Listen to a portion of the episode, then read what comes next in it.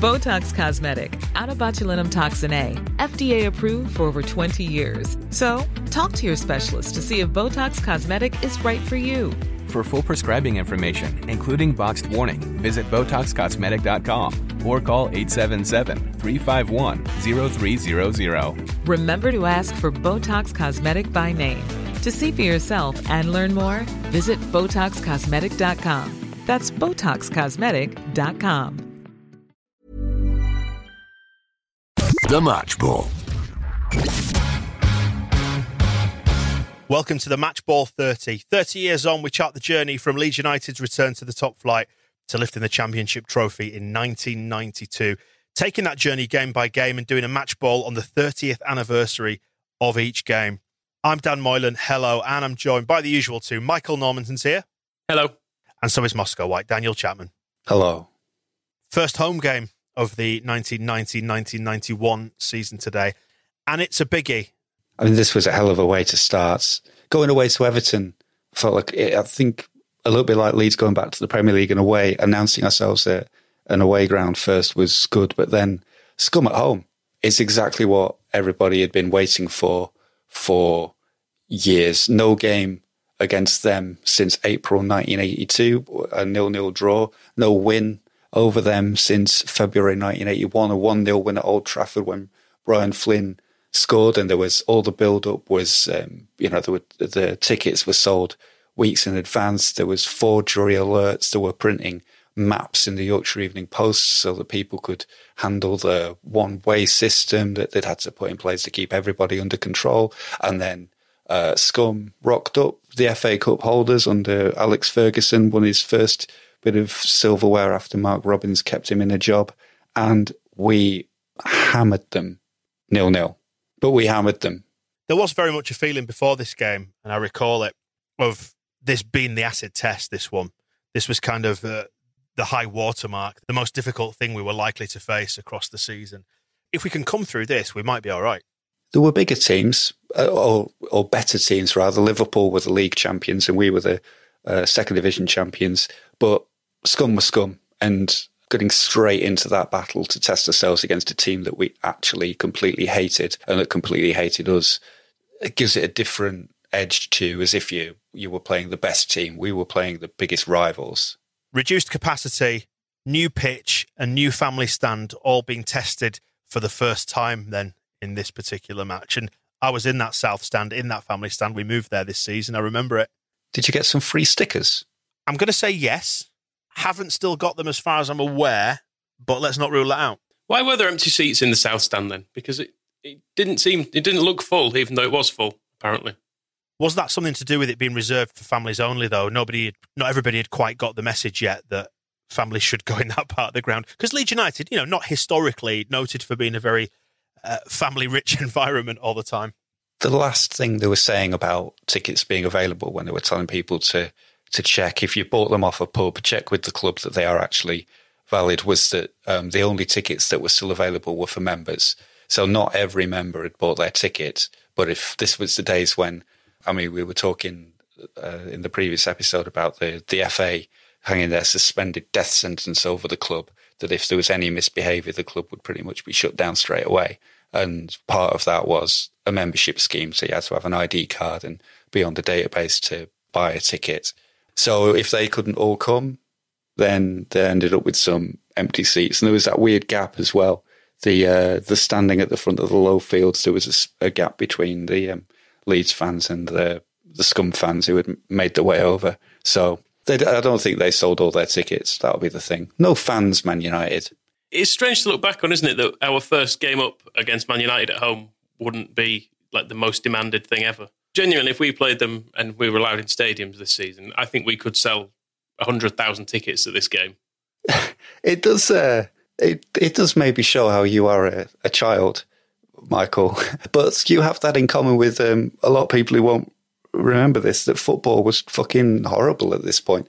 Where are we? We're around. It's August twenty eighth, so we're about six weeks since England got knocked out of Italia ninety, and Gazza cried, and Waddle missed his penalty, and Nessun Dorma played, and suddenly everybody thought, "Oh, football's all right, isn't it?" Because up until that point, the last five years of the 1980s had been Heysel, Bradford, Hillsborough, um, the rioting at Luton when Millwall and Luton fans were fighting on their pitch. And um, so, I mean, we go to uh, Luton after this, and you literally did, they banned away fans. So it wasn't a popular game, even though it was the the biggest thing in the country at the time. It was it was still seen sort of as the preserve of hooligans and idiots. Alex Ferguson had a bit of a whinge.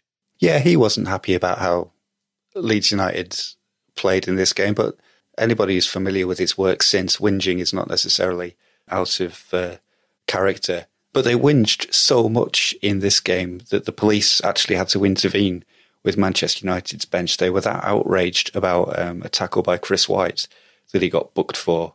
Ferguson said afterwards, uh, Sterland and Batty got booked as well. Ferguson said, I thought they were bad tackles. Should do his foot. Michael, can you do like Billy Connolly, but angry? I thought they were bad tackles. That's not how it sounds, though, is it? It's near enough. It'll do. I thought we were supposed to be cleaning up the game, but it could be that, that there's a reason. I think Leeds were hyped up by the crowd who demand everything from them, and they could have got carried away. Funny to think now it was uh, only 29,172 inside the stadium that night, but it was a sellout because we're in the pre East Stand days at this point, and it's nice to have Ferguson complaining about the Leeds crowd because that sort of seems to indicate that maybe it worked a little bit. What what did you make of it all then, Michael? Because this is like the first time you've seen us play this team. It's not the first time I've ever seen it. Like I've, I know for the extra ball, we've watched the Sheffield Wednesday game, which is the season after, and I've watched the season reviews and stuff quite a lot. But in terms of watching a, I suppose a normal ish sort of game unfold, yeah, it, it's the first I guess the first full 90 I've watched. I'm mainly confused by why Haddock isn't like an all time legend. He's the best defender on the pitch in this game by an absolute mile. He's class. What happened to him? Why did he not go on to have a statue built outside the ground? I don't know how um, how far ahead we leap in time um, in this particular format, but an injury will bring his career to a sad end before the, the end of this season. Spoiler alert: he had been absolutely superb in um, in Division Two, he was Chris Fairclough's centre back partner, and in this game, he came in at, at left back. I think because um, Mel Sterland was attacking so much down the right, we almost went to a, a back three. But you're absolutely right. The number of times you see a ball kind of goes behind our defence, and Peter Haddock just zips over from left back and sweeps up, just tidies up the problem. He is absolutely superb. Although Chris White has a massive go at him at one point, which is very um, it says something about maybe the characters that Wilkinson was bringing in that he liked assertive players because this is Chris White's second match for the club, and after and it, will be his first game with Peter Haddock because Haddock didn't play at, at Everton, and um, Haddock commits a foul, and White like chases after him, knocks him on the shoulder, and it's absolutely yelling at him for giving giving this free kick away. And Chris White had taken his shirt. Haddock wore six all through the the promotion season, so there's no question of any like kind of being nice to each other. We had a brand new signing telling Peter Haddock, who was absolutely superb on the night, that what he was doing wasn't good enough, and that's that's Leeds of this era. I think part of that dominance that you mentioned down the right hand side as well. I don't know if it's because Mel Sterland just potentially knew before, or just realised on the night that Mal Donaghy is absolutely shit, and he just thought, well, I can just go down there, I can do what I want on that side because he's not going to do anything about it. Well, let's run through the teams then. The one to eleven for Leeds: Lukic, Sterland, Haddock, Batty, Fairclough, White, Strachan, Varadi, Chapman, McAllister, and Speed completing the 11. And on the subs bench, Chris Kamara and Glyn Snodin. Uh, for those lot, it was, I mean, what an awful roll call this is. Les Sealey, Mal Donaghy, Steve Bruce, Gary Pallister, Denis Irwin, woo! Clayton Blackmore, Paul Ince, Brian McClair, Mike Phelan, who I want to come back to. Remind me to talk about Mike Phelan in a bit, and Neil Webb and Mark Hughes, and on the bench for them, Beardsmore and Robins. Should we just go straight in on Mike Phelan? Because I get the feeling, is it his miss? It's not his miss so much as his appearance. And it's cruel to, to pick on people. But I looked at him and I thought, why is there an old man cart horsing round on this football pitch? He looks to be at least 55 years old, I would put him if he's not a day. He's he, he looks beyond middle age. He's pushing towards golden years. I looked him up. Do you know how old he was in this game? 19. Yeah, he was not quite 28. He was still 27, pushing 28 at this point. It was his 28th birthday about a month after this. What were we feeding people during the 1980s? Were they just being brought up on like a diet of asbestos or something? And why, in that case, does he kick the ball as if it's his, the very last thing he's ever going to do in his life? It's kind of a, some sort of testimonial that might roll someone out who's quite ill and be like, we'll let him take a penalty or something. He can't really play, but we'll let him kick the ball once. And the shot that he has is it's like someone. I'm aware he's not left-footed, but he kicks it like someone who has literally never had to use it before, and he, he doesn't know what's going to happen, so he just does it gently. He's wearing five as well, which always annoyed me about the scum team of this era because Steve Bruce insisted on wearing four and playing in central defence. It meant one of the scum's midfielders always wore five, and it was often feeling I used to fucking hate that. The only passable member of this team is Les Sealey, who I always used to find incredibly entertaining. He was um, known everywhere as Mr. Angry, but he always he played as if he hated Manchester United as much as I did. Like every time he had to make a save, he would look at them, he'd look at Steve Bruce as if he was just absolutely sick of the fucking sight of him. Can't believe he has to ride a team bus with this pillow faced imbecile. And Gary Pallister is just like a shit Johnny Woodgate. Yeah, and he would he'd never hold back as well. He used to absolutely just scream at them all, and I it kind of it was you know what we all wanted to do. I think Steve Bruce in this, looking at the size of him here, I reckon he probably put on half a stone from this game to the end of his career and ever since. Just every year, just a steady a steady five or six, seven pounds every year. No going back on it. Just going to keep getting bigger and uglier. Right, so let's talk through the events of the first half because it's a nil-nil game. You might think on on first indication it's been boring, but these games are never boring, are they? The first half, in fairness, isn't great. We're sort of on top, but there's not a great deal there. There's the there's the Phelan chance, which is um, I've kind of already mentioned there, but it seems a bit like we're just not bothering passing to Strachan or McAllister. There's a lot of a lot of hoof in it. There's just there's a scum free kick that goes miles wide, and you get a good ah.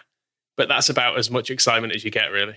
I mean, we are writing them off, but we should remember these are the the FA Cup holders, and um, Neil Webb is technically an England midfielder. Paul Ince is probably one of the biggest stars in the country. Mark Hughes played for Barcelona before this. Denis Irwin was obviously he was raised at Leeds, so he's supposed to be. Uh, we taught him some good things, but he forgot them all gradually. And Gary Pallister, I think, was the most expensive def- defender in um, the country at this point. So you basically talking about he's 1990s Virgil van Dijk.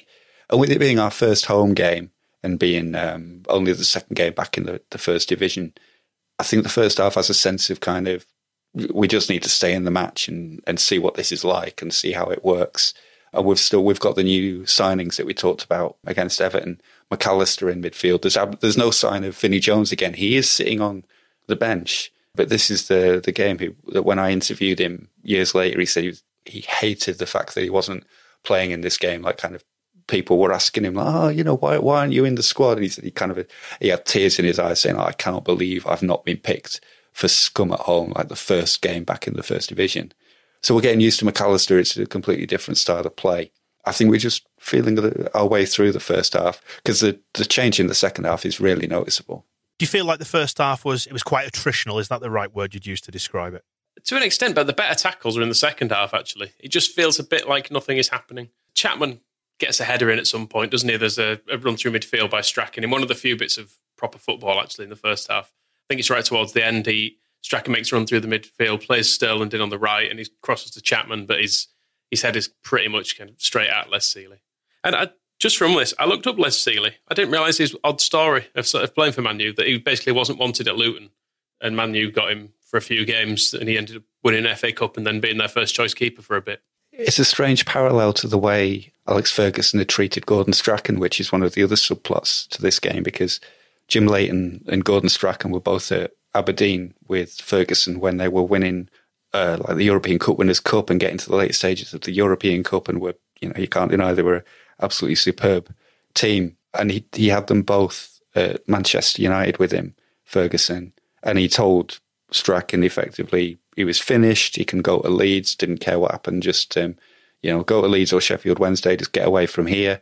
And pretty much did the same to Jim Leighton. Leighton played in the first match of the FA Cup final against Crystal Palace that was a draw, a high scoring draw, and made loads of mistakes. I just bombed him straight out and ruined his confidence. I don't think Jim Leighton ever recovered from that, which served him right because he shouldn't have signed for Scum in the first place.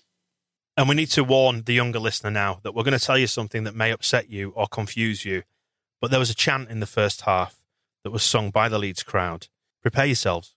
Is you'll never walk alone. But being sung at pace. Well, it starts off slow and then it gets some little claps in the middle of it as well. And you'll know like that. But yeah, unusual. On the plus side, there are nananas in um, March On Together, which is good. Yeah, you forget that You'll Never Walk Alone was everybody's song through most of the 80s. It's only more recently that Liverpool have taken full ownership of that one. Maybe we should take it back off them. What do you think? You can't take our song. That's unique and special. Head over to Hulu this March, where our new shows and movies will keep you streaming all month long. Catch the award winning movie Poor Things, starring Emma Stone, Mark Ruffalo, and Willem Dafoe. Check out the new documentary, Freaknik The Wildest Party Never Told, about the iconic Atlanta Street Party. And don't miss FX's Shogun, a reimagining of the epic tale starring Anna Sawai. So, what are you waiting for? Go stream something new on Hulu. Selling a little or a lot? Shopify helps you do your thing however you cha-ching. Shopify is the global commerce platform that helps you sell at every stage of your business. From the launch your online shop stage to the first real life store stage, all the way to the did we just hit a million orders stage. Shopify is there to help you grow. Shopify helps you turn browsers into buyers with the internet's best converting checkout. 36% better on average compared to other leading commerce platforms because businesses that grow grow with Shopify. Get a $1 per month trial period at shopify.com/work. shopify.com/work. Hey, I'm Ryan Reynolds. At Mint Mobile, we like to do the opposite of what Big Wireless does. They charge you a lot, we charge you a little. So naturally, when they announced they'd be raising their prices due to inflation, we decided to deflate our prices due to not hating you. That's right. We're cutting the price of Mint Unlimited from $30 a month to just $15 a month. Give it a try at mintmobile.com slash switch. $45 upfront for three months plus taxes and fees. Promo rate for new customers for limited time. Unlimited more than 40 gigabytes per month. Slows. Full terms at mintmobile.com. Well, in the absence of much action to talk about in the first half, the second half was a stark contrast to that. And while, of course, it did finish nil-nil, plenty to talk about in this half. Count the passes twice quite early on. There were two really good moves, and then the second one, I counted the passes leading uh, leading up to a Sterland shot, and there were twelve. Building from the back, McAllister dropping deep, dictating the play, going wide to the left, then moving quickly to the right. When um, there was a classic Sterland and Strachan move where Sterland stands there, and I mean it's so telegraphed, it's almost hilarious, but people found it really hard to cope with. Strachan just runs around the back of him and you can see him going. But I think the question is then on this occasion, Sterland didn't play him in. He went straight for a shot instead of sending him down the line. But it's like I think Howard Wilkinson got must have got them in at half time and said, Right, we've got no problems here. They're not all that. This might be the first division, but none of you should be losing an individual battle in this game. We can run that midfield, go out there and get stuck into them. And we did get stuck into them in a way that we hadn't really managed in the first half. It's wave after wave of Leeds attack. That overlap that you've just described there, Moscow, is very reminiscent of modern day Bielsa Leeds with the players just going down the outside. We've seen it so many times during the 2019 uh, 2020 season. It's one thing knowing that we're going to do it, it's another thing stopping it. That's what you can do when you've got the super fit Mel Sterland in your team. I would like to see um, not a Mel Sterland of this era, but uh, even a Mel Sterland of that era in, in a murder ball session but he is super fit apparently. And in fairness, for a, he's quite a big chap even back then. He's quite a unit, but he's he does keep putting those runs in. He could move. The flying pig was his nickname, up and down that wing. And I've often said he uh, he invented Dani Alves's career because half the time with Mel Sterland, you would see him on the other team's touchline, and it was him and Strachan working together in in tandem. Strachan in this game just gets better and better as it goes on, and you can see some of what made him such a an inspirational player in this match, chiefly because I talked about Chris White yelling at Peter Haddock in the eh, earlier on. That happens in the second half as well. But in each half, Strachan is about to take a free kick from wide, and I don't know who it is in the middle that's not standing where they must have rehearsed it. And in a Wilkinson, Howard Wilkinson training session, they rehearsed set pieces for hours and hours and hours. Somebody was clearly not standing in the right place. And in the first half, Strachan basically walks away from where the ball is. He's marching into the penalty area, absolutely screaming blue murder at this person to get them to stand in the right place, and then walks back. And in the second half, he's uh, he looks as if he's ready to maybe take it quickly, spots somebody in the wrong place, and he literally throws his hands over his face. His head goes back, and he spins around on one foot like a five year old having a massive tantrum, and he's and then he turns to them and starts screaming at them not only did he have uh, quick feet to go scampering around and dictating the play from the right side of the pitch, but I think he must have introduced that that fear factor into his own players. I mean, you really didn't want to be on the end of that. It's easier just stand in the right place, do what Strack wants. To give a modern parallel here, I think you can see the comparisons with Hernandez there as well. How because in this game the, the commentator's saying, "Oh, you know, he's he's getting on. How much longer can Strachan do this for?" And he did it for about another five years, six years after this. Like he just never stopped. And I think it's the same when people talked about Pablo when he was, you know, in his thirties joining us. We're like, well, maybe all right for a season or two, but probably not going to be able to do it forever. But he can, and he did. Well, what did you think of him in this game then? He looked very young. If you could only see his performance and not his face, and his uh, his quite badly aged hair, he looks incredibly vibrant. He's the most. He's, he's buzzing around. He looks probably the most the most modern player on the pitch is how I'd phrase it in terms of the little spaces he's trying to get into. Like he's his movement is very good in that he he does bomb forward, but then there are points as well where he just holds back because he thinks if I just stop and everyone else moves, I'm going to have a nice bit of space here. Like Moscow said, everything is going around him. I think McAllister and Batty also come into it a lot more in the in the second half, and there's that that nice challenge on Ince where Batty kind of gets stuck in. I'm pretty sure he fouls him, but I'm not bothered. He deserved it and Ince is just about to get up and probably try and foul Batty back. And just as he does, McAllister comes in for and just goes, "Nope, nope, I'm just gonna, uh, I'm just gonna push you out of the way." And then from that, we break with Strachan and ends up with quite a decent save. Actually, it's kind of a bit of a half chance for him, but I think that little passage of play just sums up what's going on in this half. In that we're we're bullying them, but we're also playing some really nice stuff. And to continue the theme from the Everton game, where we saw the famous midfield four put together on the pitch for the first time, they dominated this game, and it feels like that was the area of the pitch that we really won it. Like you just touched on it there, the assertiveness of of Batty, who's dominating midfield to the point where Ince is subbed off eventually. Yeah, that makes it into uh, David Batty's book that he wrote later. That this is the um, this was the game when uh, uh, I mean he, he said he regarded it as a personal triumph.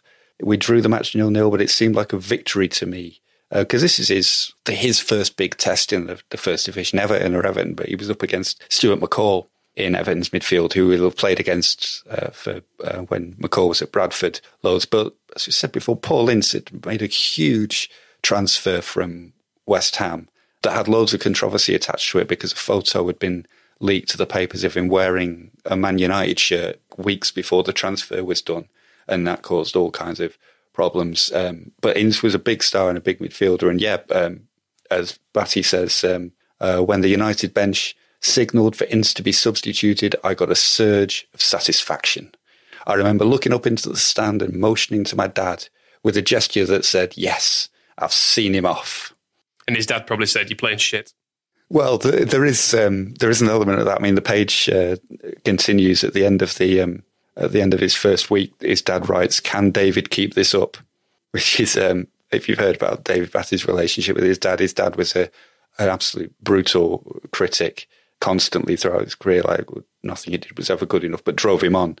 So that's probably can David keep this up? Acknowledges that he is actually playing very well, and uh, Neil Webb is supposed to be a, an England midfielder. He's supposed to be the craft. Came from Nottingham Forest. He had that Brian Clough training alongside Ince's kind of hard man acts, and I don't really know what the fuck Mike Phelan was for.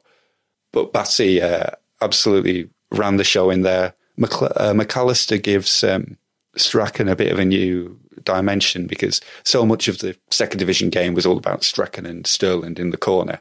Now uh, Strachan has uh, the opportunity when he looks inside um, and comes in off that wing. He's got McAllister to play with. Phil Hay actually, when he was writing about Pablo Hernandez last season described him as a false seven for the way he started on the right wing, but then would end up just playing all over the pitch. And um, as soon as he wrote that, I realised that's he's describing Gordon Strachan as well. But you see it all starting to knit together, apart from possibly Gary Speed is a bit on the, the fringes in this game, but um, ends up being subbed off for Glyn Snodin, who, uh, but that may have been, we needed a mullet out there. We needed that thing flowing in the breeze up and down the left wing, and uh, Speed was a bit too short back and sides at this point, so had to come off. I think maybe Speed's a bit limited as well by the fact he's got a, a right footed centre back behind him, so there's not much overlap going on. And also, Denis Irwin was actually quite a good player. So, therefore, a bit more, a bit more difficult to run at.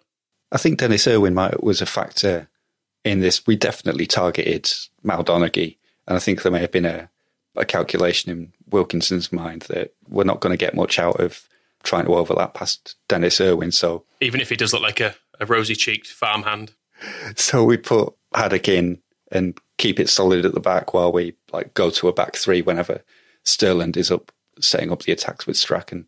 And Speed gets a, a little bit lost in all that. But remember, Speed had not played uh, anywhere near as many games as David Batty at this point. He'd only come in the team like February of the season before as a as a starter, so all quite new to him. Let's pick the positives and negatives from this game. And the big negative we have to pick out, I would say, is the Lee Chapman chance. A massive chance to have won this game. I mean, Chappie. He does uh, traditionally. He's uh, he was regarded as a slow starter, one of those strikers that doesn't score for the first few games. But when the ball is bouncing in the six yard box, it's a great move. McAllister chips a, a wonderful curving pass into the penalty area where Imre Varadi uh, an exquisite first touch to basically uh, uh, kick the ball into his own face. Cushions it, doesn't he, off off the nose and cheek? I think to be fair to him, it's sort of his shoulder, I think, but he does basically just boot it into the upper extremity of his body and it, it bounces quite nicely. We didn't mention he had a good chance earlier as well from a very similar situation. When the game did go to the left, McAllister was doing the creative stuff down there and it basically exactly the same pass. Oh no, it was Speed for this one. Speed played exactly the same pass, kind of curving into the penalty area. And Strachan, nominally our right winger, is on the left wing, chasing that in. And um, Gary Pallister, who we mentioned before as the, the Van Dijk of this team, tries to pass the ball three yards to Les Sealey and completely fucks it up because um, Imre Varadi's in there and his shot goes across the, the box, um, across the goal line, doesn't go in. But now we're uh, deep into the uh, the second half, and and Varadi is on the end of this beautiful pass from McAllister, controls it like a Jackie Harrison first touch, pings it um, into the six yard box, and Chapman, Chapman, it's it's all it's like he sort of jumps on the ball and lands on half of it instead of just kicking it forward. Michael is an expert in the striking technique. What what did you make of it? From what I know of Lee Chapman, should have headed it. I'm aware it's across the ground, but he seems very good with his head. So I'd have gone with that. But I've like you, I have no idea what he's doing. It looks like he could just take an extra step and just side foot into the goal, but for some reason he thinks like he has to get it first time, and so does this ridiculous. It's almost like a. It looks like a bad tackle, but there's only a ball there. I can't. I can't imagine what he's thinking. The turf does go flying up around him, and afterwards, um, he said that the ground seemed to give beneath me as I went in for the ball. The pitch has been resurfaced, and maybe it's not quite knitted together yet, but I think all that grass, these clods of turf, kind of come flying up around him after he's jumped on top of the ball and it's gone spinning um, off in the wrong direction. It basically just like rolls into Les Sealey's hands. So I didn't really buy that. He should have just buried it. And if he'd buried it, it would have been our first win over Scum, as we said before, since 1981, and a real way of announcing that we were back in the first division. But as it was, we kind of had to rely on the fact that we were much, much, much, much, much better than them. And that even if, because we haven't mentioned this, we need to get this in before we go, even with Chapman missing that, that chance, you'd still take him over like 20 Brian McClairs. I think we need to give a bit of a positive as well, um, positive mention to Chris White as well, who the booking that he gets from Mark Hughes, I think it's fair to say he's waited for that. He comes, he's well out of his the back four, and the ball goes to Hughes in midfield, and you get the feeling White has thought you've been moaning all game. I'm just going to give you something to complain about properly here, and just absolutely clatters him, and you just think, good. And it upsets Mark Hughes. In fact, it upsets Mark Hughes than less than a lot of other stuff in the game. Weirdly enough, um, he's been complaining about more or less everything, and then all of a sudden he gets absolutely assaulted, and he just sort of gets up and goes, "Ah, well, fair enough." Mark Hughes had the most inappropriate nickname of any footballer. He was always known as Sparky. And you think that's like, you know, a nice character, somebody that's fun to be around and like a bit of a sparky funster. But he's just a total whinge bag. Um, and he manages to get into a, there's like a real weird, like sort of scrap in the corner and the commentary on it's great. He's battling for the ball with Sterland. And the commentator says something like, Mark Hughes has decided Sterland doesn't need his legs, so he's taking them off him. And he's on the floor and he sort of grabs Sterland's legs and he grabs Hughes back as if to say, well, you, you can't fucking do that. And then Chris Fairclough comes piling in and Hughes, it's like, um, you know, when you used to like, obviously I didn't, I'd probably be more likely to be the victim of it. But when people are bullying kids at school and just get them in a circle and they just shove them from person to person in, in the middle, like Hughes is in the middle of that, of that, but he's doing it himself, just barging into people. And, um, Gordon Strachan, who I think he'd played with him at, at Scum, he must have done, kind of goes in there and is like putting a hand on him, like, well, what are you doing? And then I think Lukic spots that Hughes is about to kill him. So he, he he's dragging Strachan away. And the, the person who gets the biggest telling off out of it all is Chris Fairclough. The referee spends about a, a good minute ticking Chris Fairclough off and makes a big gesture as if any more of this from you and I'm going to send you off, or pointing at the tunnel. And uh, as far as I could see, Fairclough did nothing. It's a very nice man, Chris Fairclough. Whereas Mark Hughes always was an absolute tosser. The only bit of the game where the commentator seems really upset by what he's seeing is when Gordon Strachan kicks the ball about five yards. When the free kick's been given, he kicks the ball away and he's he's going, "Oh dear, that's that's so disappointing to see. That's oh oh no, oh no." There's been some some serious acts of violence going on elsewhere, and he's not bothered about that. But all of a sudden, he's like, "Oh oh, we don't. I'm sorry. I'm sorry. Children have had to see this. It's terrible." Big fan as well of um, the aftermath of that Chris White thing and all the crybabies on the Man United bench as well, trying to get get things done. And, and it needled Ferguson, as we touched on at the start of the podcast, in that he thought we were kicking him everywhere. That's probably because we were, because they're scum bastards. They got less than they deserved. Other positives to take from it then. So we've got the new home kit, the famous home kit, because get this one as well, kids. We used to wear kits for two years on the trot back in this era, um, incredibly. It looked very nice, didn't it? Underneath our the biggest uh, floodlights in Europe, lighting it up a treat. And um, yeah, we had a, a, new pitch with new players, the new YEP family standard. We are essentially now also as good as Manchester United, which for the previous eight seasons in Division Two, we certainly we could never make that claim. But here we are, better than them, in fact, with a, a nicer kit, better players, better haircuts, and better fans. Our manager's better. He's not a the police didn't have to talk to our manager, whereas they were getting involved with the scum bench. Just nice to be back in the top division and asserting ourselves as the brilliant club that we always were. And we're back at Elland Road in just a few days' time on September the 1st as we face Norwich City at home. The Match Ball.